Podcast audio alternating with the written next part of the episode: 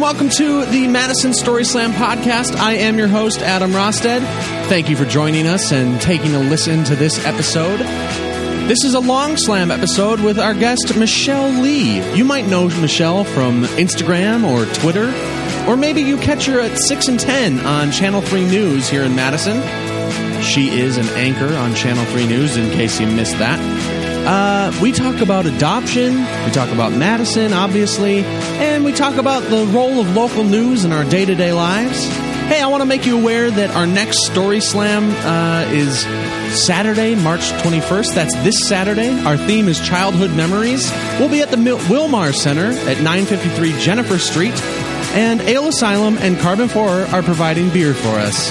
Take a listen to this episode and hope to see you Saturday. But um, yeah, the point of story slams are to hear stories. So Yeah, I like some of those stories. They're really good. But when I hear those, when I heard the stories, it made me nervous because I was thinking, oh, I don't think I could entertain someone with a great story. you don't think so? I don't know. I- I, I, mean, well, because people, I think, obvi- like already think that like um, I'm a good speaker, which I'm not. Like I, I can read okay most Yeah. days. you know what I- So you've got that teleprompter to rely on. Well, and that's the thing. Um, if you actually put anything in the prompter, we'll read it. I mean, it's it's really true. Yeah. it's embarrassing and it's horrible to say that, but um, if you see it, it's just the distraction of seeing the word. So, Sure. like, you're just going to say it. So you feel dumb because you feel like Ron Burgundy, Mm-hmm. but um, it happens. There are there are worse things to be than Ron Burgundy. I feel This like. is true. Yeah, this is true. Um, but you know, uh, I actually uh, right before I came here was interviewing somebody else for the podcast who is a, has a different thing called Madison Storytellers. It's a very similar event. People come to tell five to ten minute true stories based on a theme, and uh, we were talking about how when people come to our events and say, uh, "Well, I'm just here to listen. I've I've never told a story before," and it's like, really, like you ne- like not even to like your friends, like. Uh, Right. So, like you say, you're not a good storyteller or something, but I guarantee you are. I don't know. Well, I mean, I understand what you're saying though, because people will say I'm camera shy or Yeah. I don't want to be on camera, and I always think people do so well on camera, and they tell you know like good rec- they have great recollections of what happened or experiences. So yeah, you can tell a good story, but Yeah. I just think the um, the pressure of seeing people look at you is totally different. And for me, this is going to sound really silly, but I have incredible stage fright. And I also have a lot of anxiety when I see people. And so, I mean, I love meeting people, but like, um, if someone is saying, okay, we would love for you to MC an event, I will literally lose sleep over it. Really? Yeah. Yeah, because I always feel like what do what do people think because they see me on if they watch the news. I mean, there are so many people who might not be watching, but if they watch the news and they they see me, they might think, "Oh, she might be funny," or "Oh, she might be serious," or I don't know, whatever impression that Yeah. you have if you watch the news. And then um but the eyeballs at an event when people look back at you is terrifying and also i think like like you want to entertain people you know like when you're at an event you want to say like hey Yeah. who's having a good time Yeah. you know it's always like that and then no one ever says like woo we're having a good time like people are just like Yeah, you know so it's a slow clap. yeah, so you have to be really in a in a kind of in that mind mindset to MC stuff and I'm always thinking like i- is everyone having a good time? I don't know. What are they doing? What Yeah. are they thinking? Do they think I'm funny? Do they think it's stupid? you know- Do they want to go home? it's funny because uh, my last interview and I talked about that as well. Where uh, I don't know if it's just because I grew up as a pastor's kid, so being on stage was something I was regularly doing. But I've never felt that way. Like I've, n- it's never been an issue for me. I think that's great. Honestly, that is um, extremely impressive. There's a a woman that I work with here. Her Mm-hmm. name's Michelle Carolla. She's the anchor for Fox 47. Yeah. and she sings really well. And Mm-hmm. she sings the national anthem at all these ballparks. She does it like for so many games. Like Sure. she's she's done it like I think she has. She, I know she has um, done the national anthem for the Brewers, and I think like um, maybe the Nationals. She's she's done it like a million Yeah. times. She Yeah. and she has no fear, and that's like on my bucket list. Like okay, I'm going to try to To sing do- in front of a I'm crowd? just going to try to do something like that. You Yeah. know, um, I would love to sing in front of a crowd, but um, It scares the bejesus out of me. I, you know, uh, I could sing in front of thousands. I have. Really? Um, but you put me in front of like five people, nah, Yeah. not going to do it. Yeah. That's terrifying. Yeah, I think so too. I to- I totally know where you're coming from because Yeah. it's like just the focus, the focus of like you know five eyeballs looking at you because they they have nowhere to go, so Yeah. they're looking at you. But when you see a crowd, you kind of can get lost in the crowd. I mean, y- you know, Yeah. if, if you're like ha- you've, if you have an audience, if you're on a stage, the lights are dim, so you might not be able to make direct eye contact with people, and then you're kind of like looking up anyway, you know. Yeah. So I, I totally get it, and I would I should say I actually did sing like in high school and college, Mm-hmm. and I sang like Ave Maria at one of my friends' weddings. Yeah. but I also took admittedly three shots of whiskey Before the wedding. and she and like I ruined. I felt like I ruined my friend's wedding because she was like you know super nervous, and her name's Tracy, and I literally was like Tracy, I can't talk to you right now. Yeah. Like she's the bride, and I'm like I'm not trying to make it all about me at all, but I had so much. I was like I can't ruin your wedding. Yeah. So I would love good luck and everything, but I need to be left alone. I begged my husband to like open the web, like the open the bar, the mini bar, Yeah. and bring me shots, and he said no. He was like, "That is this, that is the dumbest thing."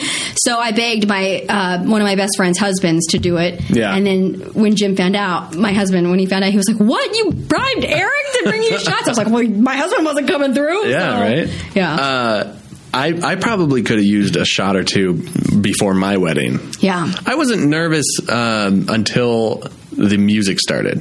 yeah. That's that's kind of terrifying. What about when your wife walked in? Did- What did you? that was calming. Really? That was really calm for me. But like when the music started and the, the all the wedding party was coming in, then I was like, "Oh, yeah, this is actually happening." Yeah. Like so uh, before we keep going, let's introduce Oh, who you okay, are. okay. uh, so, welcome to the Madison Story Slam podcast. Uh, I'm here with Michelle Lee, who is are you, it's the 6 and 10 o'clock anchor? the six and Mm-hmm. ten, yes. on News 3, Channel 3. Um, do you do anything else? no. Do you write at all for Oh. any other like the I'm like, I don't know. What do I do? Right. I um I write for Madison Magazine. Okay. Um, I just have a little, a very tiny uh, monthly f- feature Sure. called Sip and Savor. Okay. And so I just go around and basically eat free lunches at places. That's a and- that's a tough job. I know. Very tough job. I know. Uh, like today, I went to Carbon Four. I I think I missed you by about 25 Are you minutes. kidding? Because they are actually sponsoring the next Story Slam. No way. they, are awesome. They gave us two cases of beer. Did what? What did they give you? Fantasy? Th- Yeah, th Fa- th- that's the only thing they bottle right Yeah, now yeah, is yeah. Fantasy Factory. so, Oh Gosh, yeah, I haven't had any, but everyone loves it. it's it's very good. I really just like the art on the six pack. Yeah. Oh yeah. The, the- Uh, I actually interviewed the owner, uh, Ryan, one of Mm-hmm. the owners, and um, we talked about the art. And like he said, we, we just wanted something that people saw and were like, I, I want to buy that six pack Yeah. and then hang it on my wall. I don't even care if the beer's good. I just want that artwork. I was like, yeah, well, you, you got it. That's Yeah. exactly what you got. So. well, I, I asked too. I was like, "So, what's your? ne- So, are you gonna, you know, bottle another, uh, another beer? And is the as you know, how's the art gonna look? Because I think what's the other beer like Tokyo Sauna? yeah, I can't remember what it's called. I, ju- I actually uh-huh? I can't just wait had to that see one that. for the first Oh, time. really? Yeah. Well, it's funny. I um, I think I'm allergic to beer. so Really? My it's- wife is. Yeah. Well, Yeah. here's here's TMI a TMI moment. I um am allergic to beer, pretty sure, and I'm also lactose intolerant. Ah. And so living in Wisconsin is awesome. Uh, yeah, right. uh, yeah, my uh, so I always get in trouble when I say my wife a bunch of times. My wife's name is Ashley, so from Mm-hmm. Ashley, here on out okay. we will be talking about Ashley. Uh, she uh, doesn't. Uh, dairy does not agree with her either. Mm-hmm. So dairy and beer. I still now don't get me wrong. I will still drink a beer. Yeah. But I usually pay for it, so I don't drink beer that much. Is it for her? It's a nose thing. Like her, Oh, as soon her as nose, I yes, as I- see, soon that's so strange yeah. to me. Yeah, as soon as I drink it, I can't breathe. Yeah, that's And- her too. And I think um, there's like something with like an enzyme or something in Asian people. Yeah. where they turn like super bright Yeah, red. the, the the The red face, the Asian What's red it face. called? Uh, Dr. Drew. I- So I always listen to old old Love Line episodes Oh, funny. with uh, Dr. Drew and Adam Carolla. yeah. And so it, he, it's the something thrush is what he Okay. calls it. But yeah. I know what you're talking about. I just call it the Asian red face. So There- I think that works okay too. I don't think I can get away with saying that. yeah. No, you can. It's okay. It's not. It's not derogatory. Um, but some of my friends, like my friend Crystal, uh, who actually works here too. I don't want to embarrass her, but she gets super red. Really? And Mary Jo, Mary Joella from the morning, she also gets really red. Yeah. And so I'm like, you've been drinking. Like, we're out somewhere. They don't drink that much, but you know what I mean. If we're Yeah. out in a- Okay. Well, uh, we've just outed them I, I know, as I- alcoholics. I, know that's terrible. I'm sorry. I'm sorry. Yeah, but um, but the cheese, I still eat the cheese. yeah. Well, you gotta. I have gained. Um, I probably shouldn't make it. This is another TMI moment. I have literally gained like 15 pounds since I moved moved to And Wisconsin. you, did you move in 2013? Is that Yes, when you started here? 2013, uh, June of 2013. Yeah. I rented, I subletted uh, an apartment on Gorham. Mm-hmm. Think like Gorham in Wisconsin. Yeah. And it was total like college. Yeah. Like I was like, I mean, I'm not like too good for anything, so I don't mean to come across weird, but like, Sure. you know, I was like, okay, I'm taking Do you, this job. do you mind if I ask how old you are? 35. Okay, so it's not like you're 45 and you're around college kids, Right, right. But I So- mean, I feel like you know, I- you know, here we, my husband and I, you know, we've bought two. This is our third house that we've bought. You Yeah. know, we've like done grown up things, Sure. you know, so to speak. And so, um, but I had to move in advance of him because he needed to stay behind for a couple months. Yeah. And so I was like, I just want the cheapest option. So I looked on Craigslist Yep. and found an apart, you know, a sublet for the summer, and it was like four hundred and fifty dollars. It was like the fourth floor of this apartment Yeah. on Gorham. And as soon as Like, I, right in the center I of know, it. I know. And as soon the night that I came. Well, actually, um, I had to come up like a day early or something because my co-anchor Eric Franke was like leaving on vacation. So they were like, "We- "We'd really like to get some pictures of you guys Sure, before yeah. Eric goes on vacation." So, is there a chance you could come early? And I said, "Well, yeah, I can come, you know, like a day early." But on the way up, I hit a bunch of uh, tornadoes, like in Cincinnati, and so I had to stay like As one does. unexpectedly. I know it was terrible. Um, and When I then- think of Cincinnati, I just I think, of tornadoes. yeah, so I know. but it was it was rough. And then I would, and then like I had to drive like seven hours or something like the next morning, and I was kind of freaking out. But I think I ended up getting here. Like really late, like nine or ten, but then I had to meet somebody to get um, Really late? Well, it's not really late, but I mean to, to get your keys to an apartment. sure, yeah. And then, um, and then what was it? Like, I don't think I finally moved in, got all my stuff until like midnight or one. Yeah. Um, but it was funny because that night I got a parking ticket because I, as I was unloading, I was blocking the sidewalk. Yeah. And then I got flashed by this college Yeah, I read kid. that. Where did I read that? Is that on your it's bio? on my bio Yeah, because yeah. I was like, what in the world happened to me? You know, so uh, welcome to Madison. Welcome to Madison. Yeah, uh, I mean, that's a pretty good welcome. A, a parking Yeah. ticket and getting flashed. That's, yeah, I thought that was pretty good. And so I spent the summer living like a you know like a grad student basically. I Yeah. felt like which was kind of neat. That's not but- bad. Were- Not so were bad. you alone for for the summer? Your husband wa- wasn't up here. Yeah. Well, let's see, I And you moved from is it South Carolina? or North, Carolina. Okay. Have you ever been to No, North Carolina? No, I haven't. It's funny because I feel like a lot of people who maybe have never experienced the Carolinas. Yeah. It's like. It's like you don't get it until you go there. Sure. You know, What because some don't we peop- get? I mean, some people think it's like super southern. Oh, I don't and- think I, I don't think people think that. you don't think so? No, uh, because I mean, it, maybe it's just because it's such a, uh vacation destination. I see. Yeah. Okay. So, it's- so I'm sure there there are a lot of transplants there. I feel like. Yeah. I mean, if you're on the coast, at least, I'm sure more inland, like it's. Yeah, like, it's- might be a little more southern, but yeah, I- it's it's interesting because this is going to sound bad, and it's not. They call like so many retirees. They call them like halfbacks because they go. I- that sounds horrible. It's not They- not. because they. Um, it just sounds weird. Um, they go because most people like will be in the upper East Coast, like Yeah. the upper Northeast, and they'll like from New York, let's say, and then they move to Florida, and then they Mm-hmm. come halfback to North Carolina, and North, because North Carolina is really pretty. You've got the beaches, everything is like white picket fence, um, but then you've got like cities like Raleigh and Charlotte that Yeah. are super, you know, like metropolitan and really cool, and it's not. I, I guess it's not the deep south. is that you where know? Mm. you're from originally? No, no. I grew up in the Midwest too. I grew up Okay. in Missouri. Oh, well, that's- I see. I, I has I hate that that's called the Midwest. because- What? What? But, uh, You know what? More, uh, I should say more that if Missouri's the Midwest, Wisconsin and Minnesota shouldn't be. We should be called the North, Well, the Mid North. I will agree with you on that because see, when I grew up, like I was kind of like, where is Wisconsin? Yeah. I have no idea. Like that is like, what is that called? Like the the northern part of the country? You Yeah. know, I was just like, I don't get it. Um, but like you know, okay, so let's just say Missouri. Um, I grew up near Kansas City. My husband grew up near St. Louis. Mm-hmm. So St. Louis is the gateway to the West. Uh, Kansas City is the heart of America, and like Kansas City supposedly is like literally the center of the country. yeah. So See- Oh, we are see, the it's- Midwest. It's mid. I, I think the west part is what like. Oh, yeah. Uh, how is that west? It's it's central. I you know. Well, and another thing too is I never thought of Texas as the South. Yeah. Really? I know, I know, because probably because it was like Missouri. Oh gosh, um, I don't know my geography. Missouri, Louisiana. No, Well- no Missouri, Arkansas, go. Louisiana, Yeah. and then Texas is like there. Yeah. yeah. But well, you know, I think I think people from Wisconsin. Uh, they hear Missouri, and that's the South. Yeah, I know.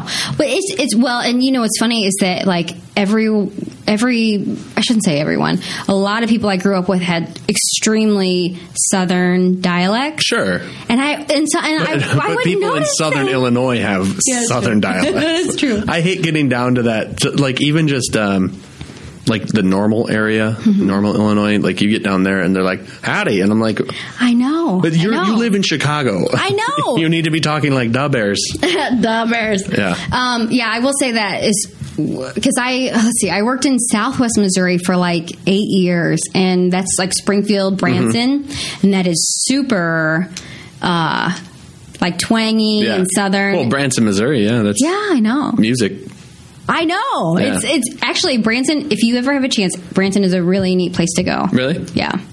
Cool. I I mean I I don't know if I can let's spell not that. let's not explain it any more than that. I know, but I really I really like Branson. Branson's kind of like I hear good things. Yeah, I, it's kinda like the I hear it's a Dells. really neat place to go. yeah. you- it is. Yeah. It is a wonderful place. I actually really loved that place, but it was not necessarily where we were going to stay forever. I mean, Yeah. I actually Madison is the cool. I don't want to say this because uh, I- someone Be- will be because offended. somebody from- someone yeah. will be offended. But Madison is the coolest coolest city we've ever lived in. I, you know, so Hey, we'll take it. Uh, uh, Seattle is the coolest city. I I didn't live there, but that I've Oh, Okay. been. I love Seattle. I like the Pacific Northwest in general. So, I, I in fact I had plans to move there.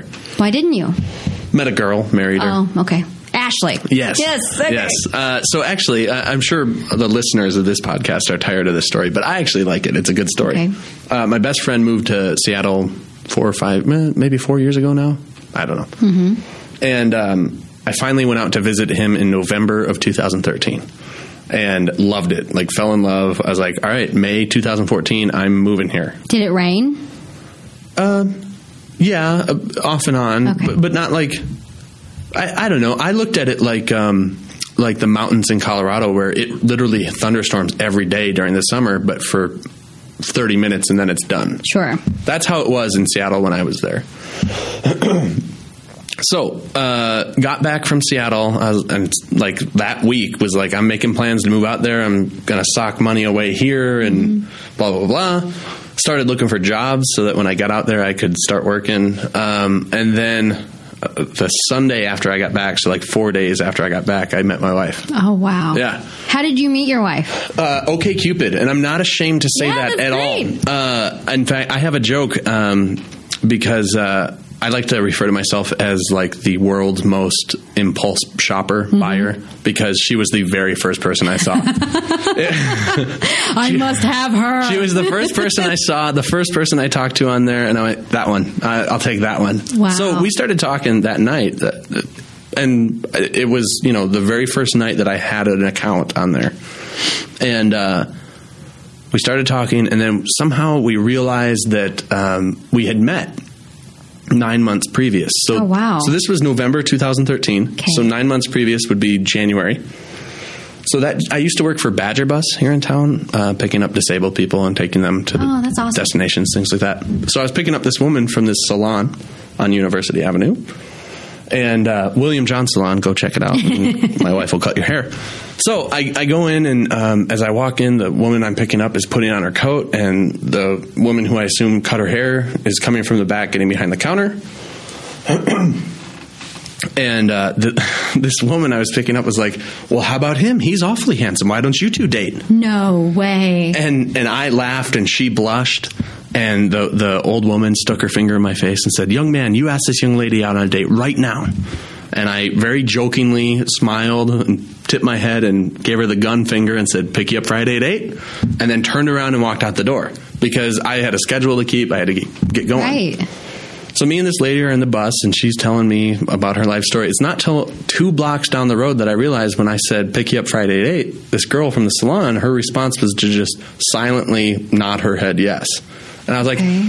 I totally could have gone out with that girl. Like she was Yeah. cute. I could have asked her out on a date for real.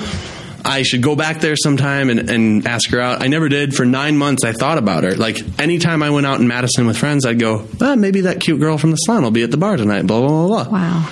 And then we randomly meet uh, nine months later. But when you saw her online, did you Didn't, recognize? didn't click. Didn't, She- it clicked for her. Um, Wow. She she goes. I think we've met. And uh, my my grandfather was also a pastor, and. Um, uh, of a fairly large church in Madison for 40 years, and so it's very common for me to meet people and them to go, "You look from Sure. there," and, and so I said, "Well, my grandpa's this," and she goes, "No, it's not from there." And then she made the connection.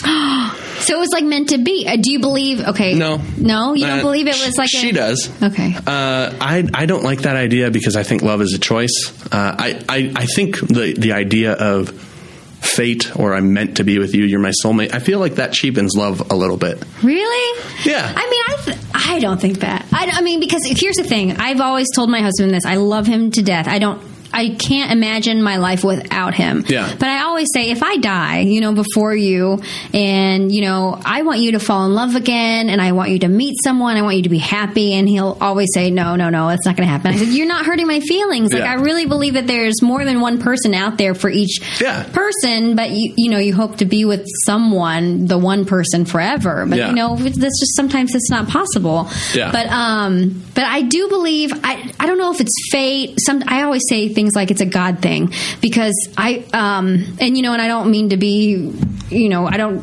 you know I know people have different feelings about that. Yeah. But um, I just feel like my life has worked in such a weird way in so many different ways because I was adopted Mm-hmm. and all this jazz. So you know I feel like there's just no way that that could have been planned you know Yeah. by me anyway you Yeah. know and there's no way i could have worked towards that it just happened Yeah. so. So I mean, I am a religious person, and and I do think God works in mysterious ways. Mm-hmm. Um, I don't think God was like you're meant to be with this girl. If anything, this is what I, I I've said to Ashley. I said I will give you this. I think if God's up there, uh, you know. Wanting to meddle into people's personal relationships. If anything, it was this. Oh, Adam and, and Ashley, that might be kind of. Let's just see. See let's just what kind of scoot it towards that and see if they click. But Sure. I don't think it was like a. So you don't have to answer this, but are you a religious person? well yes and no Okay. um i was i was raised religious Mm-hmm. and then um, i kind of had a weird experience in uh, the church that i went to Yeah. and so then i stopped going to church when i was like in my teens and um, my parents they were always really supportive like my mom taught bible school and uh, but my dad didn't really go to church but he always supported it Sure. and um, then when I got older in college, I started going to mass. I Mm-hmm. was I actually uh, grew up non-denominational Yeah. and then like when I was in junior high my church turned to like Assembly of God and then my youth Sure. and then my Good old AG. youth- I know and then my youth pastor left the AG left our church to go to a Baptist church so Yeah. then we all followed him Yeah. Mm-hmm. I mean, so it was kind of like, oh yeah, whatever, you know, we just believe in Jesus, so Mm-hmm. you know, and um, and then I had a really weird like church camp experience, and it was just overwhelming for me, so I just kind Yeah. of quit. Yeah. Um, and you know, the ba- the the Baptist church that we went to was really strict and conservative. Like, I would imagine. my mom made me culottes. I had like so many culottes in my um, in my closet. So you know, there were a lot of and in the church that we went to. Um, like we did like these tent rev- like these youth revivals in the Yeah. summer.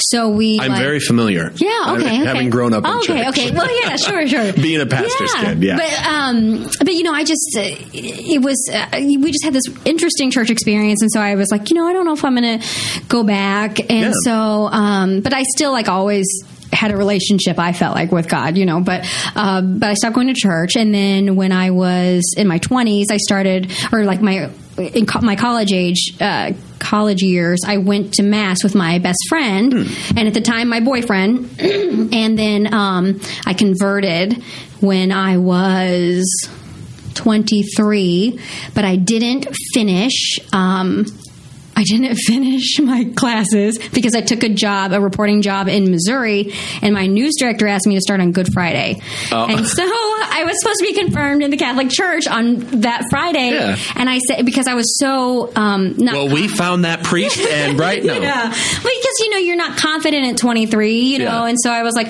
oh yeah, sure, I can start on Friday. I should have just said, you know, I have a really big life event. Can I start on Monday? Yeah. And so what ended up happening was I moved to Missouri and had to take another full year of classes, and then um, and then was confirmed Sure. a li- year later. And so my I, husband, you know, and I feel like you don't hear too much about the uh, conversion to Catholicism. Yeah, and I feel really bad um, because I didn't really pay attention in any of the classes. it's terrible. So you don't know what I you don't believe. know what I believe. I believe it all. I don't know. I mean, and that's the thing too. Like uh, because I'm adopted, my my birth parents for a long time were Buddhist. You know, so Yeah. I felt like I was getting a lot. I, I had a lot of interest in Bu- you know being eh, in Buddhist thought. You know, Sure. and um. So I don't know. I mean, it's, Yeah. Where- wherever we you- should be going to mass. You know, I know we should. Ah, whatever. But you know, uh, I, listen, I'm a pastor's kid who doesn't go to church, so uh, I have a faith, and it's a personal faith. So I, I don't need to be in a building for it.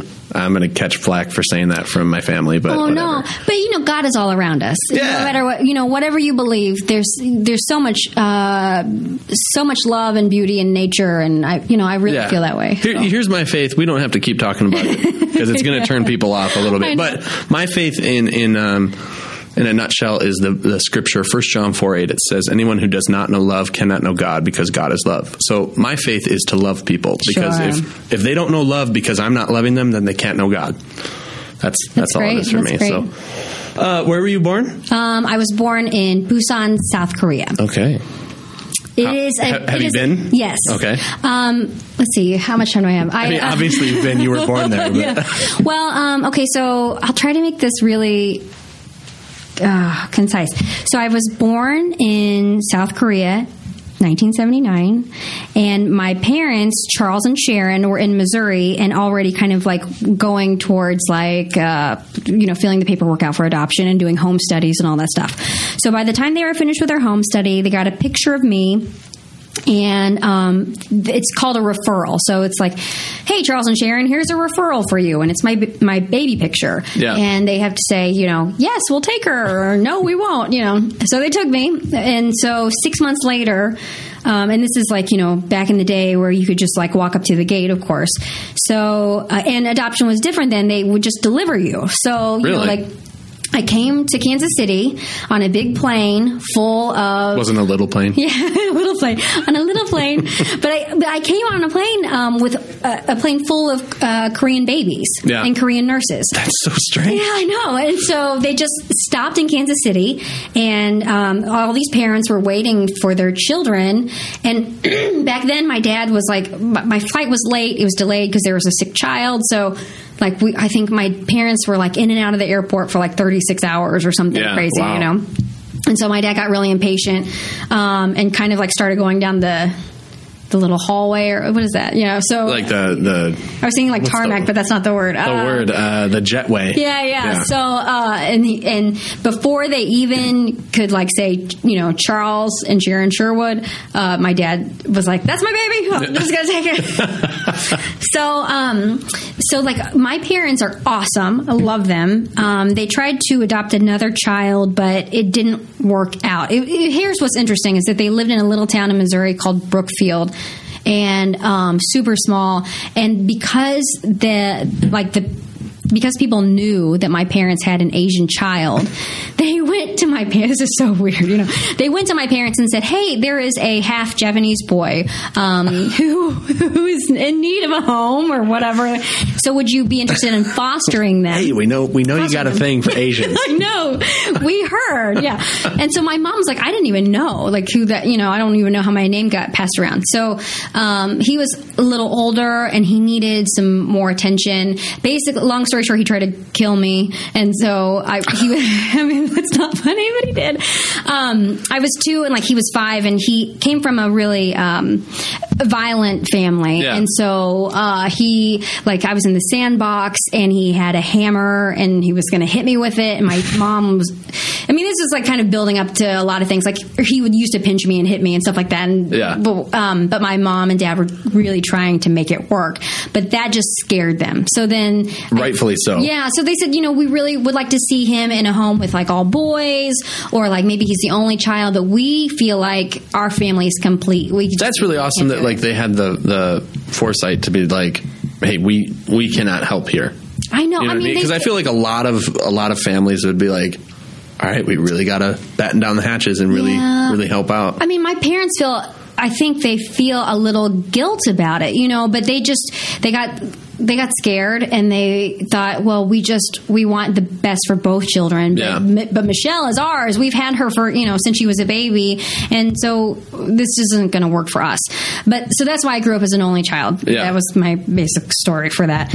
Um, but then, um, and my parents are were rural. Like Mm-hmm. uh, my dad, I joke that my dad was the kind of guy who wore like overalls with like no shirt on underneath. Yeah. So like you know he was just kind. of, He's a great. You know, we he grew up like Was he a hunting with farmer? the- yeah.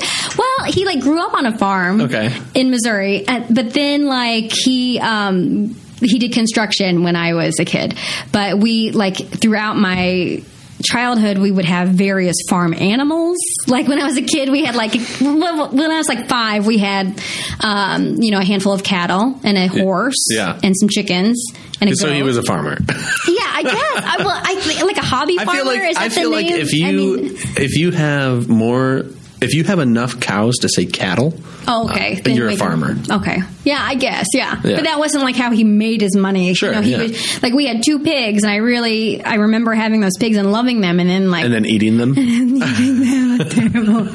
so yeah. So anyway, uh, yeah, I grew up very rural, and um, when I was like a teenager, I started going to these Korean heritage camps. I like had I wanted nothing to do with Korean culture at all.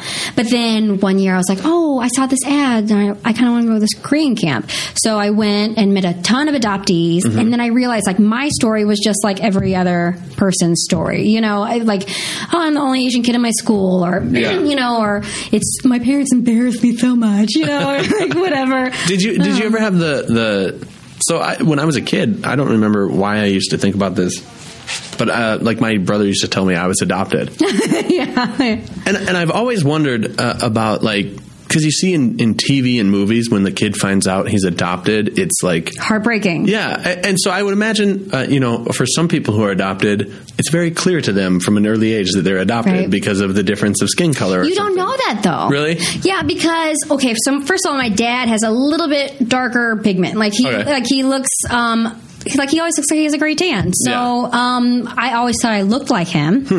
And my parents some people sit down there sit their kids down and say you're adopted. Yeah. But like my parents would always be like one day this little girl came over on Yeah. a plane, you know, they would always say those stories. And so um, I always knew that I was adopted, but I you don't really know what it means. Sure. And so I remember being when I was in kindergarten. I started kindergarten in Oklahoma, and um, that's when I knew I was different because that's when I actually started getting teased.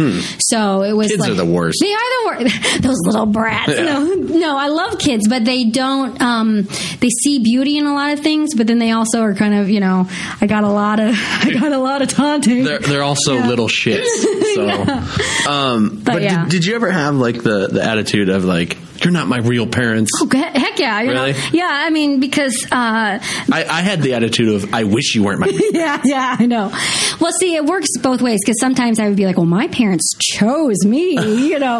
um, but then I would be like, "I wish I could be in Korea," and my parents would be like, "Yeah, we do too," with your little bratty attitude. That's too So funny. yeah, I mean, um, but, but you know, but I wouldn't trade it for the world. Like Yeah. we were, you know, we were, we had a great, Yeah. I had a great experience. When, um, when was the first time you went uh, over to Korea? so okay, so in high school, I went after I graduated high school. This is not recommended, by the way, in any uh, by like adoption To go meet experts. them? yeah, it's well, it's not it's not ideal to like graduate high school and then go to Korea as like some rite of passage. Like this is my motherland, I'm home, you know. um, but like now, like adoption experts want like families to go together. Yeah. like you know. At oh, a you young went by age. yourself. Yeah, so I went by myself because my friend had done it the year before. Sure. And so I went to the adoption agency and I you can walk in and open your file. Like they'll find your file for you. And I mean we had an appointment and all that stuff, but um so when I opened my file, I saw all these pictures that my mom had sent to Korea. Like Oh, okay. just like I mean, it was like my dance pictures or you know, or my what, uh, baby pictures or whatever. And to me, that was amazing because the idea was if my birth mother stopped by, maybe she could see that I Sure. was well adjusted. Yeah. She never did, but Yeah. um. I had like a moment where I was like, "Can you find my birth parents?" And the social worker said, "No, it's not really how it works. You have to go back to the United States and fill out paperwork and pay money, and then if we find them, you can come back." Yeah. And I said, but I'm never going to come back to Korea, you know. and so uh, I think because she was like 22, she said, uh, Slip me 20 and I'll do it. yeah. Well, she, I think because I was 18, she was 22. I think she had never met anyone. Yeah. And so she, uh, she like went rogue, I guess, and uh, located my birth mom. Yeah. How was that? Was it Crazy. disappointing? Uh, Like, No, it I- I was- feel like it's this thing could, that could be built up your whole Oh, yeah. life. Oh, it totally And- is. And I feel like it's like wanting to go see that movie. Like this is Yeah. a terrible analogy, but building up this Let's do movie, it then. you want to see so much, and then you go and you're like, well, I mean, it was good, but like it wasn't. Yeah. Well, because you always have this. You have this l- little orphan Annie kind of. Yeah, I yeah. mean, you can't help it. You know, you're like, I bet my, I bet my real mom was great. You They're- know, I bet she's they're rich beautiful. and- yeah. yeah. Yeah. So, um, yeah. So you kind of, it's not disappointing at all, but it's weird. You know, like Yeah. it's like you, you know, you uh, in walks a woman who just looks like a woman. You know, Mm-hmm. and you kind of look at her and go. Are you really related to me? Did I really come out of you? Like, Yeah. what, what- what's going on here? Um, but it, it was interesting because my uh, birth mother and birth father were still married Okay.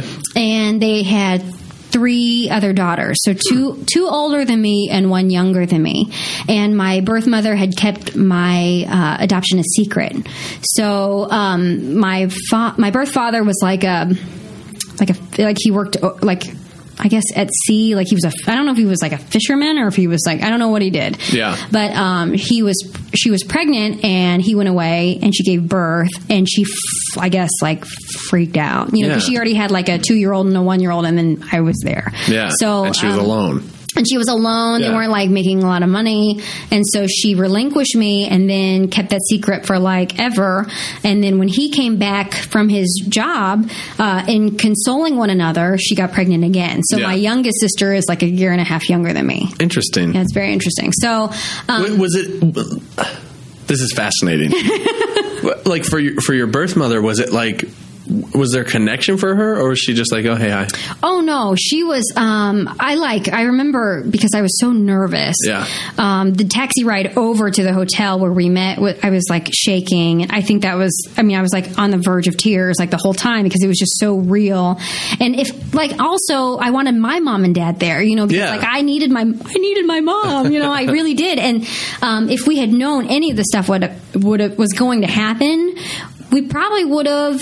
Had my mom and dad come, you know, Yeah. um, but we didn't know that was going to happen. Yeah. And it's so rare that it would happen like that now anyway. But um yeah, it was it was crazy because I was like sitting at a table like this and the door opens and this woman literally just runs to me, like almost tackles me. Korean people Korean people are very hard huggers anyway. like they hug you and they pat you on the back really Yeah. hard. Um, so that was new. And she was just sobbing, and I really felt like I got like attacked by a linebacker or something. Oh, you know? nice. Like I was like, what? Who? I didn't even see you, lady. Like what happened? Yeah. Um, and then I remember there was a lot of crying, and we sat at the table, and then like literally like 20 minutes later, it was like, Michelle, the good translator. Yeah. What day were you born? I'm like October 13th. And then you hear the, hear her talk to the, the Mm-hmm. translator talk to my birth mother, and she's like, "Oh yeah, that's her." I mean, like I was like, "Well, good thing we Oh, went good. through all that." Yeah, right. uh, because you know, but when we look at each other now, we have like the same like crooked pinky. Yeah. And, um, what's crazy is that my sister married a guy from Wisconsin. Like they met in China. Hmm. Yeah. So now my sister lives on the east side of Madison with me. That's so weird. Yeah, it's totally weird. Like so now we're actually getting acquainted as real sisters. Yeah. Um, and so That's crazy. yeah, and we're finding out we have a lot of things in common. So Yeah. you know, like we like to cook, or we like to Well, create. You know, a lot of like people like to cook. I know, I know. Not- That's, I know. not- hey, we both like breathing oxygen. Uh, Hey, we both like yeah. Well, I guess you're right on that. Nah, I'm but sorry. I shouldn't have said that. That was rude. Then, no, it wasn't rude. Um, we because- both like watching TV. Can you believe that? uh, yeah, that's a really bad. Yeah, I don't know, but we do find like we have kind of the same attitude about things, Mm-hmm. you know, and um, random things like um, That whole nurture versus nature thing is is a mind it's trip. fascinating, right? and I really think that there is. I'm. I feel blessed. Like going back to just being like that's totally out of my hands. Like we have so much in common.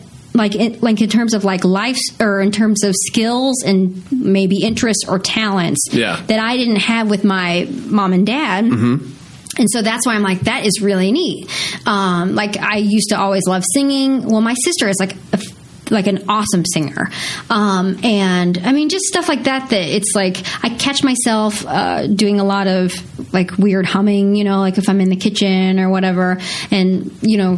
This is, I guess, this is like going back to what you said. But my my birth mother does that too. So like my sister's always like, "You sound like our mother when you do that." Yeah. You know? But um, but my mom and dad um, like, I think they think it's interesting and fascinating because they feel like they have another daughter here too. Sure, So yeah. it's, are, re- are it's your really parents weird. still in Missouri? They're still in Missouri. They're coming up in like three days. That's so very exciting. Yeah. Uh, so I have a question that I Okay. just thought of. That's that is weird. Uh, Michelle Lee Oh yeah. is that your real like? Is that your Oh my God! Korean last name or is it your parent? Like, uh, First of all, thank you. Yeah. Because um okay because no one ever asked me that. yeah. I, oh, I was just sitting here thinking. I was like, wait a second. She was adopted by farmers from Missouri. she, the name on there is Lee. I, I, I just feel like there's a Yeah. disconnect there. Well, here's what's crazy. So my last name was Sherwood. So if you ever want to, if you ever are bored, Google Michelle Sherwood Mm-hmm. Sure. and see what comes up. All kinds of. Ra- I had a blog that I don't know how to take down. So I'm like, there's all kinds of stuff. It's a lot of embarrassing words. I know. I'm like, oh god. Um, then you know when I started in news, I met a, I interned in Topeka, Kansas, and Mm-hmm. a news director said you should really change your name to something Asian. and I said, well, I said, Were you "I'm not- offended by that? Oh hell yeah! You know, I Yeah. was like, I'm not Asian though. You know, I have Yeah. white. Like you understand, I have white parents, and Yeah. I really feel like that's disrespectful to my parents. You know, Yeah. and um, the, yeah, yeah, but you know, I think you'll go farther in this business if you have a He's right. yeah, he's right. He's totally right. So I didn't. You know, I didn't. I said, well, thank you for the advice, and I never changed it. So I, for years, I was Michelle Sherwood on air, Mm-hmm. and then when we moved out of Missouri, I just kind of felt like. I guess it's time, Yeah. right? Like, and it was amazing the difference in response because you're sending out links and tapes and you Sure. know getting people to respond. Um, so that changed quite a bit. Like people would say, "Oh yeah, Michelle Lee." I don't. I don't think people do it on purpose, but I think people are like, "Well, if we're gonna have someone who's Asian looking." I don't think people do it on purpose. No, but I, I, think it- you're right. I think they do. it is you know? a, a total subconscious thing that you would, yeah. Yeah. Well, and honestly, I know a lot of adoptees who have done that for their for professional reasons. Sure. So okay, so my I- I mean, it is kind of Michelle Sherwood is a little distracting. yeah, because you're I, people used to be like, well, honey, is your dad is your daddy white? You know, I "Oh, would always be like, uh, well, yeah, but not in the way that you think. You know? Yeah.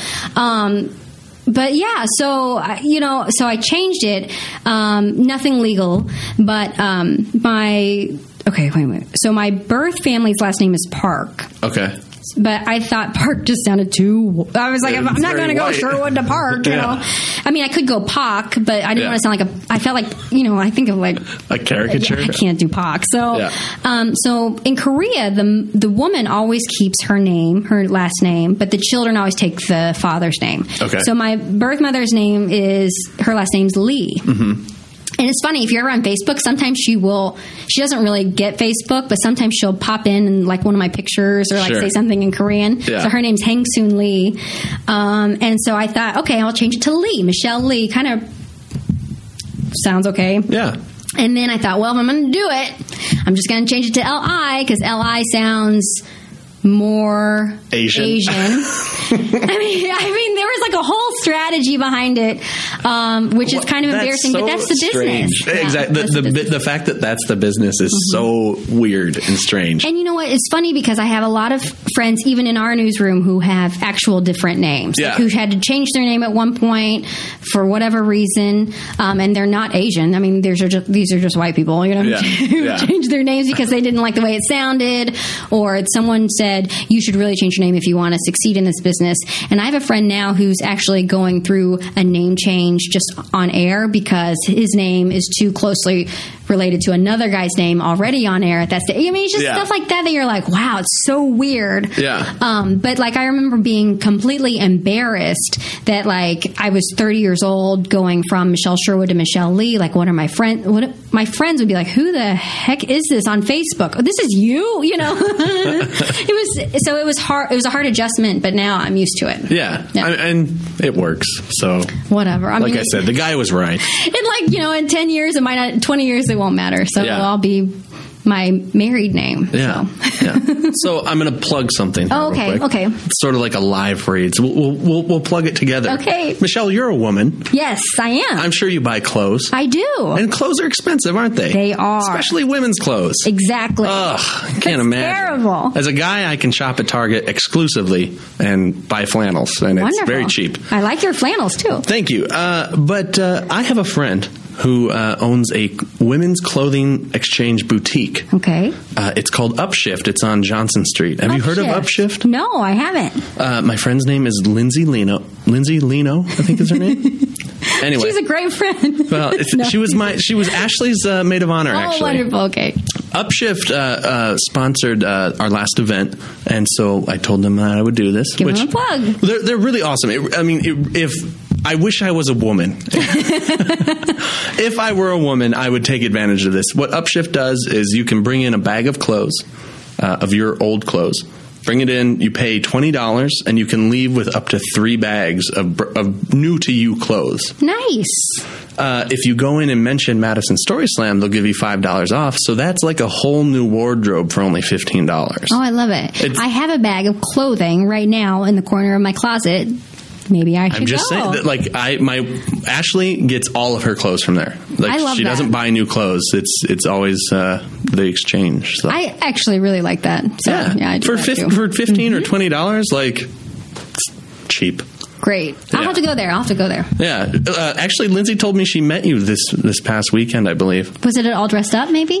I don't know. May yeah, yeah, probably. Yeah, yeah. yeah, yeah. Okay. So Cool. There you go. then there's I'm going to the- go see her. There's, I the, wanna say there's hi. the plug. Yeah, I love Uh, that. But seriously, go go shop there, listeners, because if you're a woman or if you're sick of your wife buying tons of new clothes, tell her to go there. It's on Johnson Street. It's awesome. Great. Okay, so there's the plug. I got that out. That's- of the way. that was It's a very nice plug. That's a very it was a good good plug. live read. Like it, it was really. Uh, it, f- it flew, flowed, Flew- It, it flowed well. flowed well. There you go. It Very flewed well. natural. It flowed well. well. um, what else can we talk about? Uh, I don't know. I don't you know, know. I've been interested this whole week about um, news. Yeah. We've had some pretty big news uh, over the last week. This this actually won't be put up till next week on Okay. Tuesday or Wednesday. But um, so last week was Tony Robinson. Um, really tragic thing that happened in our city. Um, but it, it- knowing that I was going to be interviewing you and having you on the podcast, it, ma- it made me think. As a podcaster, I am I am free to have an opinion on on news. Yeah. But as a newscaster, there are I feel like are you allowed to have an opinion or do you just have to report? You just have to report. And that's the thing that's tough because, um, like, I feel very strongly that there are some issues that are just really not negotiable. You know, like, Yeah. um, you know, no one likes child molesters. No one likes, you know, no one likes murder. You know what I mean? No And one if li- they do, there's a bigger problem. Right, here. right. Yeah. So I mean, like, I just, there's some things that are just common sense where you're like, that is just unacceptable in the whole part of being a human being. Yeah. Um, I think this story is so difficult because it's emotionally and racially charged, Mm-hmm. and you know, there's a lot of angles. there's with- a lot with of this one. angles, and the truth is, we don't know all the answers. You And know, I- probably never will. I know, and that's Yeah. that's a big part of journalism itself, or cases in general. So let's just take this case and, and not talk about Tony Robinson. Yeah. But like I've always said, you only know the truth as you know it, and Mm-hmm. people you know want the truth, but there's you can be you and I can be in the same room and see something totally different Totally. totally differently. And you know, the thing is, like, how many stories have we done where someone was found guilty of murder and is on death row, and then DNA evidence comes out? And that person is exonerated. You know, so I say, well, the truth was never that he was guilty, but that was the truth as we knew it at the time. Interesting. So, um, you know, but it's hard. But when you're in a situation like this, especially the the condition of our country right now, I mean, we were up late watching the Ferguson, uh, the Ferguson uh, developing. Yeah, they just had news. two officers get Yes. shot. Yeah. And I mean, I just to me, it makes my heart hurt Mm-hmm. to see all that. Uh, I, don't- I, mean, I can't even put it into words, but yeah, you can't have an opinion because no matter what, people always think you do have an opinion. Uh, for instance, uh, like Hmm. the like the police, um, there was a, pol- a police stand-in yesterday, Yeah. which was uh, Wednesday. Wednesday, yeah. And um, that was the first time that anyone on the pol- anyone who wanted to come out and support police. Okay. Like on television. Yeah. I mean, we've been asking because we felt like we had to have some sort of balance. And it's not and the thing is like I met so many people out at that rally who were like this is not a protest. This is a stand-in and we're just really here to show like our neighbors that we support them. Hmm. That doesn't mean that we are against any efforts towards bringing justice or bringing to light uh, what happened to Tony Robinson. We feel so sorry for their family and their friends, his family and friends, but we also want our neighbor, our na- my neighbor is a police officer, and I want him to know that I support what he does for a living. Yeah. He- and even Eric Holder today, you know, our attorney general said, you know, police officers have the right to come home alive. Yeah. So I mean, I don't want to get like you know. but I'm just saying. So we did that story yesterday, Mm-hmm. along with the uh, with the Tony Robinson protest, and you know, on Facebook, we there's just so much vitriol. We just got slammed for like taking one side, and it was like we're Even not. though you reported both sides. We did, but you know, but but because it is such a a personal story to so many people, an emotional story to so many people, sometimes it's hard for people to see how you're trying to be object- objective and Yeah. also uh, you know again the truth is you know it so you Yeah. know, i'm at this rally so that's all i can tell you about is what's happening here i can't tell you what's happening across town because danica lewis is covering that but Sure. she'll tell you what happened Yeah. you know so it's just um it's really tough like this this kind of stuff is really tough the one thing i will say is that um our community leaders have been really great i don't feel, Absolutely. i don't feel bad about saying that you know they've been very forward and they've been very open um, Mm-hmm. More- whether you agree with them or not you know they've been they've been very honest I, I, I feel like uh, the uh, Madison city government officials and community community leaders, like you said, uh, have handled this way better than Ferguson did. oh yeah you ferguson know, is like in trouble it was just it, like it, Ferguson felt so um, protected. Yeah. Like uh, we're not going to be vulnerable. We're not going to be transparent. I feel like Madison has done a really good job at saying, uh, so far this is what we know what happened. Yeah.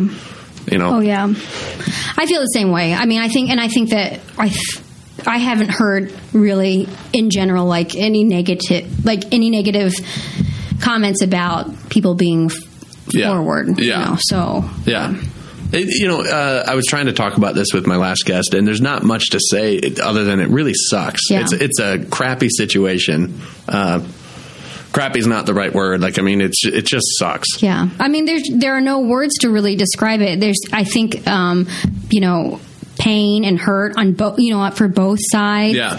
And at the end of the day, I can't imagine anyone not wanting a 19 year old to be alive. You know, so um, but it's very tough. You know, The- everyone wishes Tony Robinson was alive today. you know. Absolutely, and I, I keep coming to that in my mind, uh, and then having discussions with people who are really angry, and I and I, I understand the anger, Sure, absolutely. but what I what I wish that some people would understand is that it's not like it, for sure Madison police. I would imagine, I hope that it's not like Madison police are going out there going, I get to kill a person today. Hope I get to kill a person today.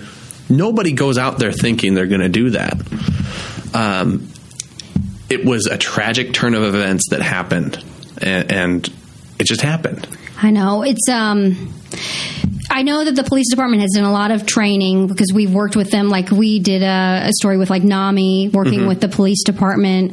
Um, you, there's still a lot of work to be done, obviously, but it's. Uh, I would hope that no one goes out there with like some sort of mission to Yeah. you know do harm to other people. I don't think that's why people sign up for the police force. I hope not. Right. I Yeah. mean, but you know, like just like every. Um, it- it's just hard to put into words, you know. But it just, it just you hope that people do it for the right reasons, Yeah. and I, I have a hard time believing, just as a human being, that people are malicious enough to to do something wrong. But Yeah. that being said, there's I'm more the work same to way. be done. Yeah, I, think mean, I, I, uh, I'm an honest person, and I try to do the right thing or whatever. And so, like, when people lie to me, like, I, I just always believe it because I'm like, I, know me too. I don't. People don't have a reason to lie. Like, that's silly. Why lie? So, like, I, I always believe that people want to do the right thing and choose to do the right thing. Sometimes that bites me in the butt.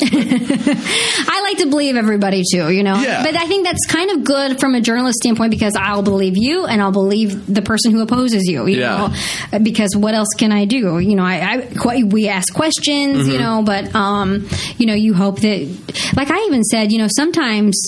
We put a lot of trust in people. We go to like a fire scene or like a, cr- a crime scene. We talk to neighbors. Yeah. Well, we always hope that those neighbors are telling us the truth. See, I think that's You interesting know? because uh, s- so much of the general public, if they see something on TV, especially on news, they think, "Oh, that's true," because it was Mm-hmm. on news. And and what the general public doesn't realize is when somebody's being interviewed on the scene of something, it's not like they're vetted. It's not like Right, you they're check not. their background and whatever. They could be making up everything they're saying. Yeah, uh, like uh, you know, to me, it's like I always say. That's why um, journalists always have to attribute. So this person said this. You know, this person is Yeah. telling me this is. You know, and there's a difference. Like if I go out to a fire scene and I see that the apartments are completely, you know, engulfed in flames, then I can say I saw it with my own eyes. I Yeah. know that this is a. f- I know that this is a fire. Now witnesses that I talked to said, you know, they heard a loud boom or they saw a guy with a gas can or whatever it is Yeah. that's a different story. But that's really, I always want to stress like, w- sometimes we can make change and solve crimes and, you know, and and give great answers to, you know, things that were unknown. Yeah. But sometimes we are just there to be the eyes and ears, you know, of what's going on. So, Yeah. you know, it's. Observe and report. Yeah, I mean, it's just really tough because, you know, inve- some investigative journalism is incredible and you do like ask those questions and you do get the answers and Yeah. Hmm. right wrongs and all those and hold people accountable and all those things. But, you know, sometimes you're there just to observe, Yeah. you know, so it's, Yeah. it's interesting. That is It's interesting. hard. It's hard. I- but it it sounds fun. Like it's a, it's something that uh, I imagine is very satisfying. It's a very satisfying job. I think if you come from a place where you want to help people at the end of the day, and Yeah. I think most people, I think most journalists get in it for that. Like real journalists, you know, want to, uh, you know, So like Rupert Murdoch. if you go to school, I'm not even. Gonna, if you go to school and you, you know, when I went to school, I was like, I'm gonna bust in, you know, government. I'm gonna figure out all these things, and then you know, it's not so much like that when you get out of school Yeah. because then your first job, you're like, what? I have to go do a live shot. Like, what is that? I'm, oh, you know, you, there are so many other elements. You know, like oh, deadlines. What what are those? Yeah. Um. So, but ideally, you want. Um, to for me, I always think of the community. Like I want to be able to uh, be of, of service to people. Mm-hmm. That's always how I'll, I'll be. And I think that maybe just that comes from a place of how I grew up. I felt like you know being an I don't know. Like I always felt like being an, an adoptee pushed me to I don't know, do what I do now. Yeah. Some in some way. So speaking of growing up, Mm-hmm. uh, our our next theme is uh, for our story slam March twenty first. Okay. Is childhood memories. Childhood we kind of memories. kind of talked about this a Yeah. little bit, um, and, and I also want to say that uh, you know we're at the Wilmar Center on Jennifer Street, which I think is really cool that we're in that Willie Street neighborhood. Yeah, it's a great neighborhood. Um, but especially right now because I feel like um, you know we're all about building community through storytelling and. Um, that neighborhood right now needs some community building. Sure. Uh, and and so I think it's really awesome that we're in that neighborhood at this time uh, and offer that for people. So childhood memories. I'm curious if you have any uh, any Any story that, childhood that comes memories? to mind just off the theme, the very vague theme very of child childhood memories. Um. Oh my gosh. Well, you know, I think. Uh, th- well, they're general. Uh, you know, like my my one of my favorite childhood memories is going fishing with my grandpa. Yeah. We'd always go crappie fishing and bass fishing. Um. I don't know. How about how about? Uh, I mean, I could prompt you a little bit. uh, Okay, you probably.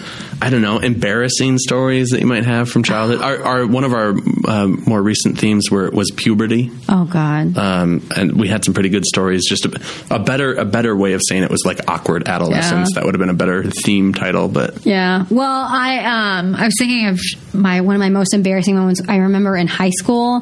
Like I thought I would run track, and so I was like a pretty fast like sprinter, but my coach was like, "I want you to do the 400." Yeah. And so I was like, "Okay," but I also thought I was like a superstar softball player, which I wasn't. I played right field, which was horrible. Like, I was not good. I, so I never went to the track practices because I was always at softball practices. And um, I remember the first meet that I ran, I like full on like ran as hard as I could. Yeah. And I only made it like halfway, and then basically I was like walking at the end. And it was I remember that was it was just it, it's like such a stupid story, but I remember the like the. My friends were like mortified. Like you, you know, you cross the finish line and people Yeah. were like, "Oh, that was horrible." Yeah. I remember how terrible I felt on that during that. Um, I did a lot of stupid stuff as a kid, but you know, of course, I'm drawing a blank right now. But that's okay. um, I mean, I but did yeah. give you fair warning. yeah, No. you know, you know, I was the tallest girl in my class in sixth grade, and I haven't grown since. Well, So, I was the tallest guy in my class in sixth grade, and I Mm-hmm. Really? have grown since. oh, that's nice. Yeah. Well, Eric and I were just talking about that today during the news because I always have to stand on a box when I do things. Mm-hmm. really? and I have a red box and a blue box. That's so funny. Yeah, the red box is for is re- is taller, so it's for the days I'm wearing flats, and the Sure. blue box is for days that I'm wearing heels. Makes sense. Yeah, it's so the you- glamorous life of a news anchor. Yeah, Susan Simon goes, "How tall are you?" And I said, 4'11". She goes, "No, really? How tall are you?" I was like, 4'11". 4'11". I think I think that's how tall Danny DeVito is. I think No, I think he's uh, four eleven. He is no, he's like four six. no, I think he's four foot eleven. So Oh, yeah. nothing wrong with that. Nothing wrong with it, except for like you know, every year you keep getting a little wider. like I'm still growing, I'm just not growing taller. yeah, I, you know, my ideal height was always six foot seven, I, and I stopped at six foot five. Hey, that's pretty good. That's really I good. still wish for those two inches. yeah. Jim is my husband is six one, Yeah. I think. So it's so funny because I didn't I don't realize how different in height, you know, we are until, Until you see a picture of you together, Yeah, and then I'm Yeah. like, How did you marry me? Yeah. That's so weird. I see. My dad is six four, and my brother's six four, and we, we always talk about how we don't feel like giants. We don't feel, Mm-hmm. but you tall. are a giant, essentially. because usually if you're talking to somebody, you're not standing right up next to them, so you're not looking down. Yeah. you're you're apart, and so it's pretty much eye to eye. But then when you see a picture of you standing next to that person, you're like, what? I know. I know. It's real. Um, Eric Franke is about your height, and so when Yeah. we stand next to each other, it's really ridiculous. Yeah. It's super ridiculous, and um, like he can literally put you know, like rest his elbow on my shoulder, you know, Yeah. if he wanted to. So Yeah. Uh, It- I have a great story ab- about Eric, um, and I actually tweeted it to you once when I first started the Madison Story Slam Twitter account. Uh, at um, Bratfest one year, I was I was Eric's like helper. Oh yeah, I do remember this. Yeah. And so uh, I'll, I'll just tell it again. Just humor me. Uh, and uh, he he- he was a busy guy, and so he didn't need to talk to me about anything. But he, you know, we were around each other, and so he's like, "Tell me about yourself. What do you do?" I was really focused on doing music at that point. Like I wanted to do that as a career. I don't so much now, but uh, it'll always be a part of who I, who I am. and uh, so I was telling him that like I want to do music and like I want that to be my career and he's, and he just goes so why isn't it like why aren't you doing that and I was like what, what do you mean Yeah. and like it had just never occurred to me before uh, that if I wanted to do that just go do it and so I said what do you mean and, and he goes well I when I was in high school I wanted to be a news anchor so I went out and did it like that's what you have to do if that's what you want to do and I was like I can see Eric totally saying that. I was like, "Oh, you're totally right." so, like, I actually, uh, I was just telling my friend this this week. I said, um, "I credit uh, the, the anchor from News Three from." No. for- I credit Eric with me. Don't give him any credit. no credit. I credit him with with me Whoa. doing this podcast because I thought I want to do that, and then I just thought, you know what? If if that's what I want to do, I need to just go do it. Yeah. and, s- and like that's the advice that Eric gave me, and like it's really good. It's really simple, but it's really good advice. Like it makes sense. I can't wait to tell him that. No, I'm not. I'm never going to tell him that. Yeah. He doesn't. He, his head will just explode. No, Yeah. he, he would appreciate that. That's cool. That's he's, really cool. He's a good guy. So, um, man, we're we're slowly running out of time no, because you got to be on the air in like an hour. yeah, an hour. It's okay. I don't really need to run to the set to like 9:55. No, I'm just kidding. that might be my last newscast. Yeah. Um, there was something else I wanted to talk to you about, but I I can't for the life of me think about it. Was it Anything about you want to talk Madison? about? No. Um, was it technology ish? No. No. Was it? Uh, was No. it foodish? I don't know. Oh, What, okay. what, what, uh, here's, here's, a, here's a question. Here's a question I have. Uh, uh, your favorite news story you've done. Hmm. Hmm. and then I'm also going to ask about your like the news story that was like the weirdest. They were like, The really? weird- like, why am I doing this? Oh my gosh. You know, some of them like run together. I mean, my favorite probably was like the final four. Like that kind of stuff is like so fun. Sure. It's like your adrenaline's going. It feels a little bit like breaking news because like things are changing, but it's like a good breaking news. You know, Hmm. no one's dying, no one's sick, no one's like in trouble. You know, Yeah. it's just like, hey, we're rooting on the Badgers and this is amazing. Um, but probably like my weirdest or hardest stories were like death related, you know, um, Yeah.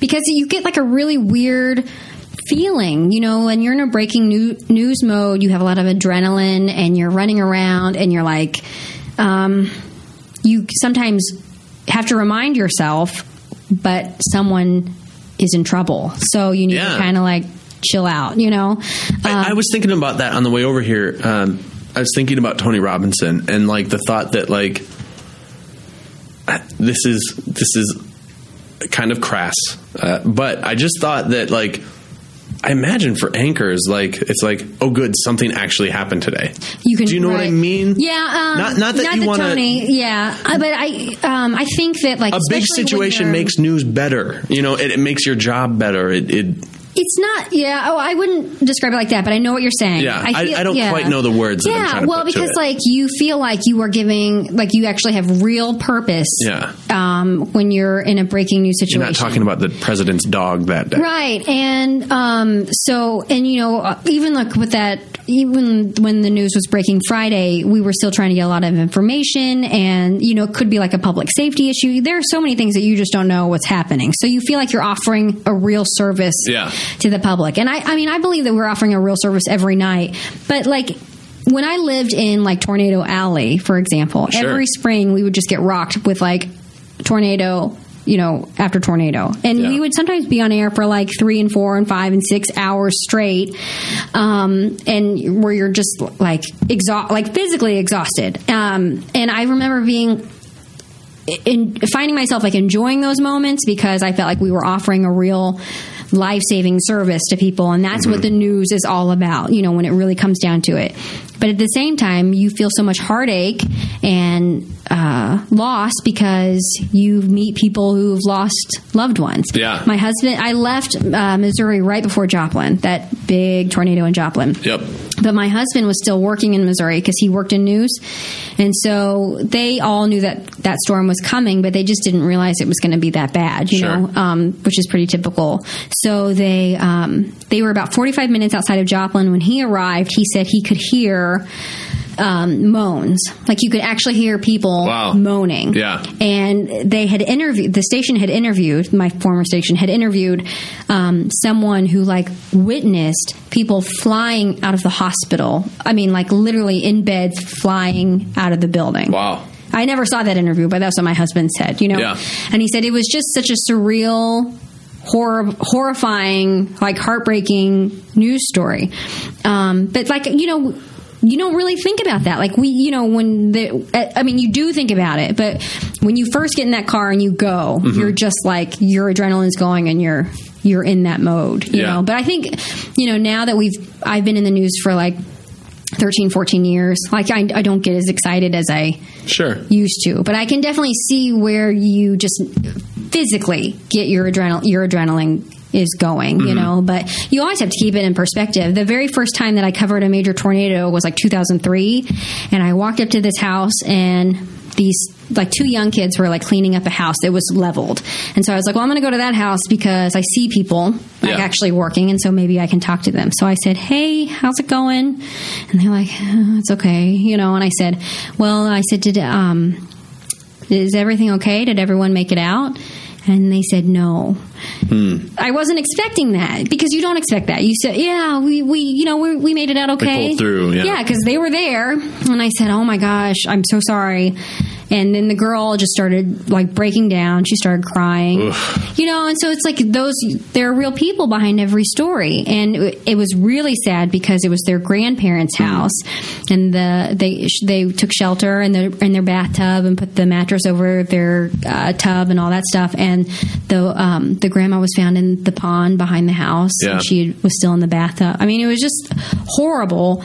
Um, if you know, you know, and I remember that was the first time that I was like, "Oh, this is more than just a news story. This is Yeah. Mm-hmm. someone's life." You know, so you put that in perspective. That's but like, really interesting. I like that's that's really interesting because I don't think uh, general public would think of that. Like, yeah, I mean, until you live it, you know. But you see, like in Wisconsin, you don't really have crazy tornadoes. I mean.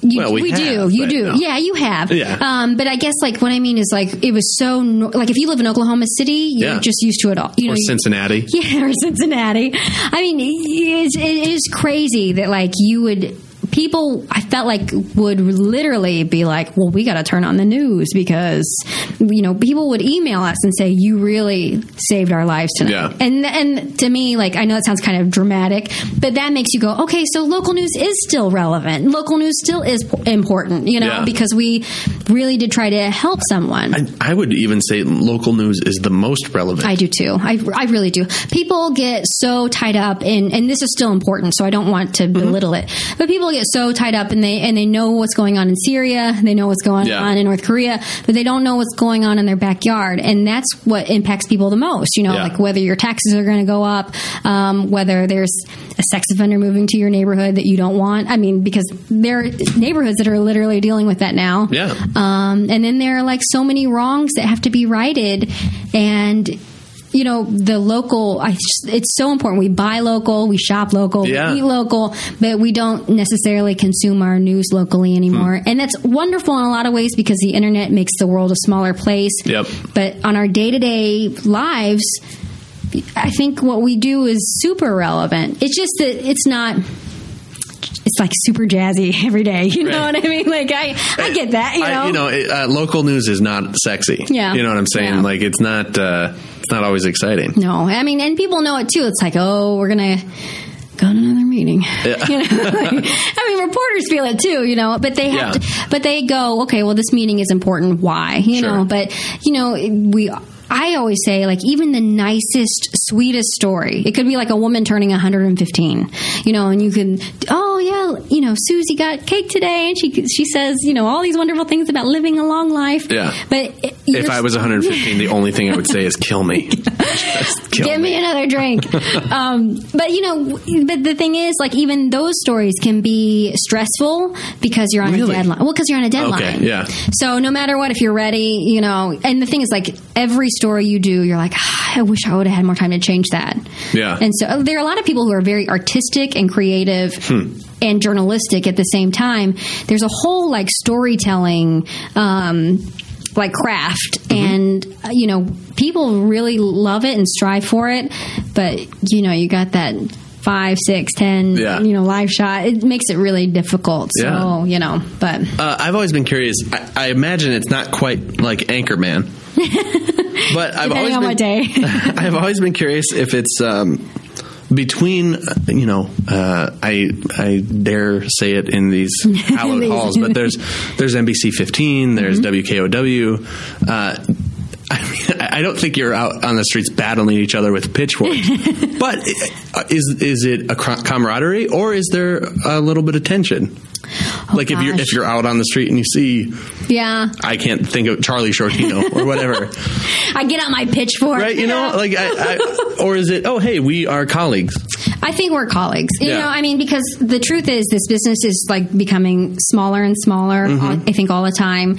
And I um, worked in Missouri. I worked in a situation where one day I was colleagues with everyone, and the next day, literally like three days, like Friday, I was like at the NBC station, and on Monday I was at the ABC station. Yeah. So like all my colleagues turned into my like competition. Yeah. And even though we were owned by the same company, we were operated under two different companies. It was a very interesting situation, but um, but it was a weird experience for me. It was incredibly humbling, and I just realized, you know what? Today we could be, wor- you know, we could be working alongside each other, and tomorrow we might not be. Yeah. And so I try not to take those things personally because, of course, you always want to beat somebody. But like, my, w- but when I was in Missouri, my husband, we, the station, the way it worked, I ended up working at the ABC, and my husband was working at the NBC. Okay. So we would come home, and I'd be like, "Well, what are you?" You know, at first, the transition was really hard because I'd be like, "What? are- Why are you guys covering that?" Or, "Wait, what are you covering? I need to, I need to know so I can tell my newsroom." you know, so um, so it's definitely difficult uh, sometimes, but I think at the end of the day, we're all colleagues because I, I certainly wouldn't want anyone to get hurt out in the field. Yeah. Or I don't like think that it's okay to, that, you know, to hurt to insult media. I mean, I, I feel like those are all like my brothers and sisters out there, you know, Yeah. in, the, in the news because they everyone's got a job to do, and at the end of the day, you get paid to do what you love. And Yeah. sometimes you don't always get to choose what station you want to work at because certain jobs are open at certain times. So um, you know, I always feel really blessed and lucky that I. Um, could come here and be the six and ten o'clock anchor. Like that was like a dream for me. So I always just try to be like thankful for me and like thankful Mm-hmm. that my husband can like you know move here and like do what he needs to do and um, that we can be a family here. Yeah. Is he Exactly. still? Is your husband still in news? No, he actually got out when we moved to Madison. Okay. Mm-hmm. So now he goes to Madison College um, full time for mobile app development. Oh, awesome. Yeah, it's so awesome. I mean, Yeah. he. Lo- I mean, it's great for him. And then, um, and then he also works at the UW part time. Okay. In the do it. Do you guys have kids? Not kids, like as in humans. You have dogs. We have dogs. We have two J- dogs. So the answer is no. but you know, we really. I know. No, I know. But the thing is, we really want children. We've Yeah. been married for. We've been together almost. Uh, 12 years. Mm-hmm. We've been married six, and we have not had children because it just hasn't been in God's plan. So, Mm-hmm. um, but we have worked towards that. Mm-hmm. And so I don't know what, I don't know how we're going to form our family yet. I don't know if it'll be adoption or um, Yeah. what we'll, what we'll do. I'm sick of the question. Uh, Uh, I don't get asked if I have kids. I get asked, "Are you guys going to have Are kids?" you guys Because you know gonna I'm, I'm newlywed Yeah, yeah. technically, you need to get on that. but I, I actually I- it's such a personal question. Are you Yeah. going to have kids? Because for all for all they know, we can't. And so Yeah. I I actually now just say I'm actually sterile. No, you Just- say that just to make people feel uncomfortable. Uncomfortable. That's a really that's a great one. That's a great one. People don't ask me so much anymore. Yeah, I mean it's hard because we definitely wanted kids right away, and it just didn't it didn't happen. And Yeah. So I was like, well, it'll happen later, and then it didn't happen later. So we're kind of actually, you know, going through like, well, what's our next step? Like, what are we going to do? Yeah. And I think it's you know it's really personal, but at the same time, I feel like. When people talk about it, it makes it feel better, you know. Yeah. So Sure. Um, so I don't know what we're gonna do right now. We're really happy with our two dogs. Yeah. And their names are Minnie and Piper Of course they are. and they're Rottweilers, so they're. I like was not super expecting big. Rottweilers. Yeah, with my those husband. Names. Yeah, yeah. Well, Minnie is like hundred pounds, and Piper is like ninety pounds. Yeah. So the one Minnie is six, and Piper is three. Yeah. And they're lap dogs, but So, so my wife Ashley, Ashley, Mm-hmm. Ashley. Ashley wants six kids. Or that'd Oh, did be she- great. She did, It's like a she might have basketball said- team plus like one, you know. I think she said five actually. Oh. No, she said six or initially. When we when we were first re- we realized I realized on my third date we were going to get married. Really? And told her on our fourth, and our fourth date How was long did you date? uh, our fourth date was two and a half weeks after we first met. Oh my gosh. And uh, on our fourth date, I told her I loved her, and she went, "Oh, thank God you said that, and that I'm not crazy that you feel that too." Wow. And then I looked at her and I went, "We're gonna get married," and she went, "I know." and then uh, a month later, I proposed. Oh my gosh. Then we got married in June. That's wonderful. Yeah, six months later. So So uh, six. Why? Why six kids? It's a very big Catholic family she comes Okay. from. Uh, her immediate family it was just her, a brother, and a sister. But uh, her mom is like one of ten.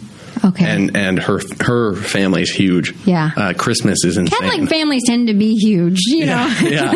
Um, and um, uh, I was like, nope, not six. and also, she wanted kids right away. And I, s- I was like, Ashley, I'm when we got married, I was 26, and I said, I don't want to be a dad before I'm 30. And uh, Mm-hmm. That's smart. I think that's. I mean, well, yeah. Except she hears that and goes, "Okay, at 30, we're having kids." And I'm like, "No, that's not what I'm saying." I said, "I, I just don't want to be a dad until at least I'm 30." Um, but so then I, I I said, "You know, I've been set at two kids for a really long time. I think that's a good number." And she's like, "Well, what about five? two. I was like, uh, two is really where I'm at. She's like, four?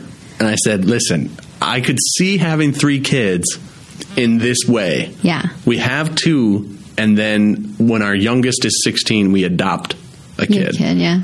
I've always wanted to adopt, wanted to adopt, but It's funny. I never have. really, Mm-hmm. And the thing that I always hated as an adoptee is that I always wanted adoption for someone to be a first choice. Yeah. Adoption's usually like, oh, this is kind of our last ditch effort. I mean, typically, and it's not like an offense. Like, I don't mean that offensively for Mm-hmm. adoption. no, I get it. I, I just think that's the, the reality. So, uh, you know, there's like a there's a whole grieving process with that. You know, like Yeah. the birth mother grieves, the child grieves, the adoptive parents grieve um, because they have a sense of loss. But I mean, for me, like I was always like, I don't know if I want to adopt because I was adopted, so I've like lived enough of it. yeah, Um, but then, you know, I, I've just had a lot of like, I've gone back and forth a lot on it. I think I, I mean, five years ago, my husband and I were like, we're going to definitely adopt. And then when it came down to it, I was like, I don't know. so I just go back. I go isn't, back. isn't that I so go much back. of life? I know. It's like you're so uh, sure I of don't one thing, and know. then you're like, I don't know. I know. But, you know, we spent a lot of time in orphanages in Korea, and you can't walk out of an orphanage thinking that you're never going to adopt because Yeah. those babies are so beautiful. And, Yeah. you know, you just think, okay, I'm going to adopt all of you. Yeah, I'm gonna Ashley has steal spent all a lot of you. time. Uh, she spent time uh, doing work in Ethiopia and Haiti Yeah. and things like that. So when I said we could adopt, she's like, "Oh, okay, yeah, Ethiopia. yeah." so Ethiopia, though, by the way, last at last check, I, I haven't really kept up with my country laws, but E-, Ethiopia was quicker.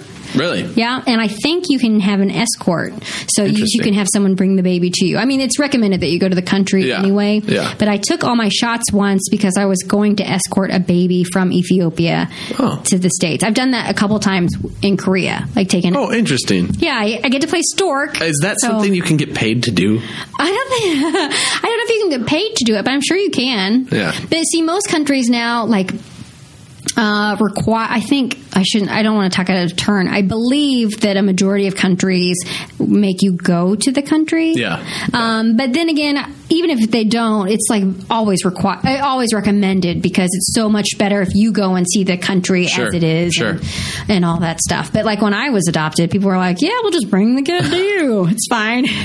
Like, Just sit on your couch and wait. yeah, just raise her like anybody else. That's no big deal. All right. So um, the last question I ask every single one of my guests is, uh, "Who is the most interesting person on your phone?" And uh, I like to phrase the question this way: If I was walking down the street and I found your phone, your broken phone, yeah, my broken phone. uh, and I scrolled through the contacts, who is a n- what is a name that I might see and go, "Oh, I should probably call that person because that would be cool," or it like. When I first asked this question, it was uh, to Tom Farley, Chris Farley's older brother who lives here in town, and his answer was um, Quincy Jones. Quincy Jones is on his phone. Yeah, I don't. Oh, okay. uh, he's had the best answer answers so far. Uh, him and his brother. I also interviewed Kevin Farley when he was in town uh, for Christmas. Um, so they, they had answers that were like David Spade, Adam Sandler, cool things people. like that.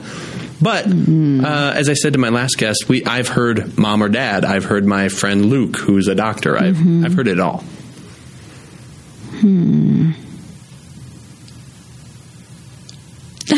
I don't know. I mean, the most interesting person for me is my husband. Yeah. Um, who is Jim Van Dillen, by the way, and um, he just has like a really interesting story. He's, uh, I don't know. He's he's very like people. al- He always surprises people. You know, people always think he's like one way when he's totally the opposite. Um, he's the most giving person I know. Very sensitive, but like super masculine. Um, he's very like. Uh, like math and science oriented, but at the same time is a very talented musician who Yeah. went to school under a scholarship for music. Wow. And, I mean, he just always surprises people, and I think he's the most interesting person. I think my parents are like super interesting because. Um, of their background, my dad, uh, you know, worked like full time since he was like 14. Like he was really young Yeah. when he had to become like a third or second income for his family. And so he um he's like seen some really crazy stuff. And my mom too, she she's just um she's the same she's the same way. They're both kind of like fighters or something. And Hmm. I don't know. Um I, I- that's like the le- I know that's No. like everyone Th- probably there is says like no- my mom and there is- no, dad. no, and- no, uh, Quincy Jones is probably the most interesting person on my phone. Really, let's call him. Yeah, let's call him Quincy Jones on in McFarland. You know, Yeah. not, not the Quincy Jones you're thinking of. You, you know, here's the thing. I asked that question because uh, not because I want to hear that you have Quincy Jones in your phone. I I think it's a very telling question, um, and maybe I'm full of shit in that. But uh, it's interesting to me when people say who it is and then explain why, because it, it I think it does say something about uh, who you are as a person. And Yeah. So I mean, I hope my wife says that I'm the most interesting person in, in her phone. So I'm sure you are second to Quincy Jones or David Spade. David, I, I I hope she doesn't have David Spade's number in her phone because I think uh, he would be that's pretty trouble. fascinating, though. No, No? I don't ever want to meet that guy. I'll What? just I'll just go ahead and burn that bridge now. the guy's a sleaze bag. Is well, I don't know. Maybe I don't know that much He's about just him. he's just uh, Isn't his sister-in-law Kate Spade though? Like, didn't his brother or something marry Kate? Marry no idea. Kate Spade. I don't know even know who Kate Spade is. Ugh. Kate Spade makes handbags. oh, I said it like a handbags, hand handbags. hand BA. she makes Welcome to handbags. Wisconsin.